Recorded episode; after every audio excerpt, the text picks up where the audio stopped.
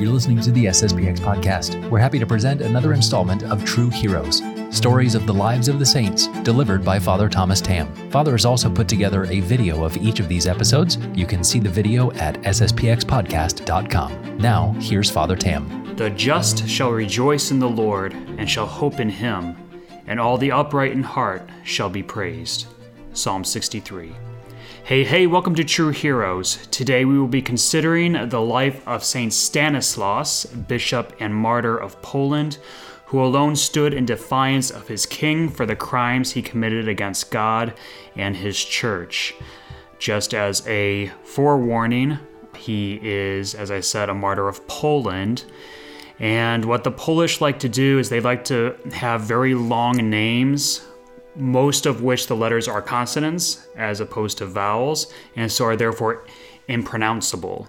So I'm going to have my brother Andrew, hopefully, will put the words, the names of places that are not pronounceable on screen and maybe the proper pronunciation as well. I don't know. But just as a forewarning, this is not going to end well.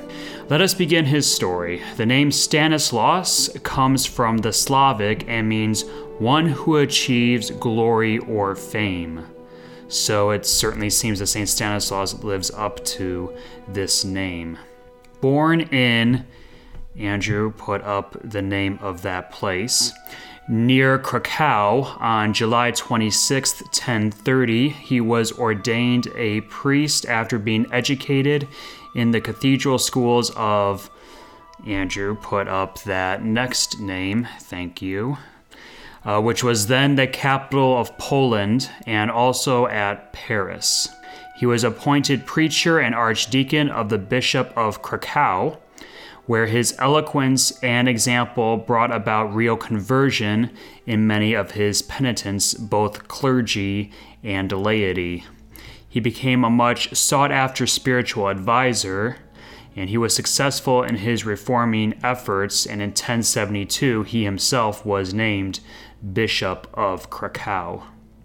During an expedition against the Grand Duchy of Kiev, Stanislaus became involved in the political situation of Poland. Known for his outspokenness, he aimed his attacks at the evils of the peasantry, and he even incurred the enmity of King Boleslaus the Bold when he denounced the king's cruelties and injustices, and especially his kidnapping of the beautiful wife of a nobleman. St. Stanislaus was in fact the only one in the country who would rebuke him for this. Stanislaus continued his open opposition in spite of charges of treason and threats of death. At one point, the king convinced one of his people to complain that St. Stanislaus had not paid for a piece of land sold to him by his uncle, who was now dead. All those who witnessed the buying and selling of the land abandoned Stanislaus and would not defend him for fear of the wrath of the king. Stanislaus therefore called his own witness. After much prayer and fasting, Stanislaus went to the grave of the uncle, raised him from the dead, and presented him before the king. The man acknowledged that Stanislaus had paid for the land and the man then died again.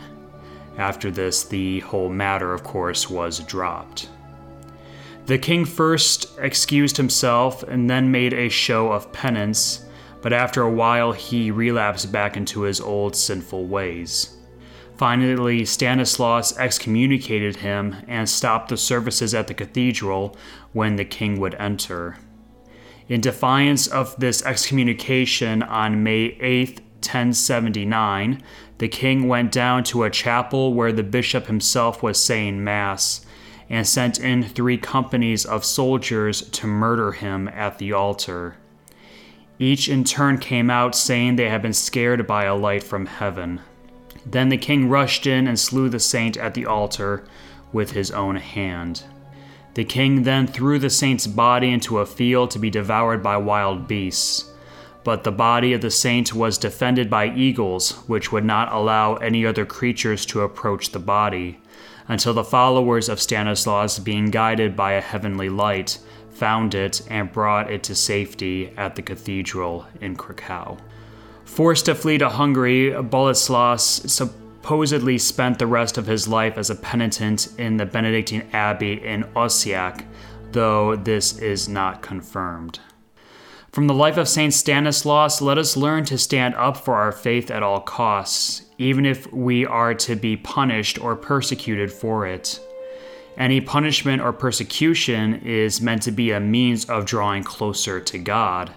So let us use them then in that way.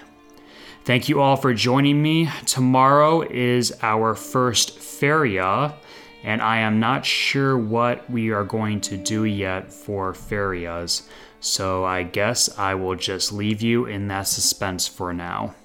Until then, God bless you all, my friends. Saint Stanislaus, pray for us.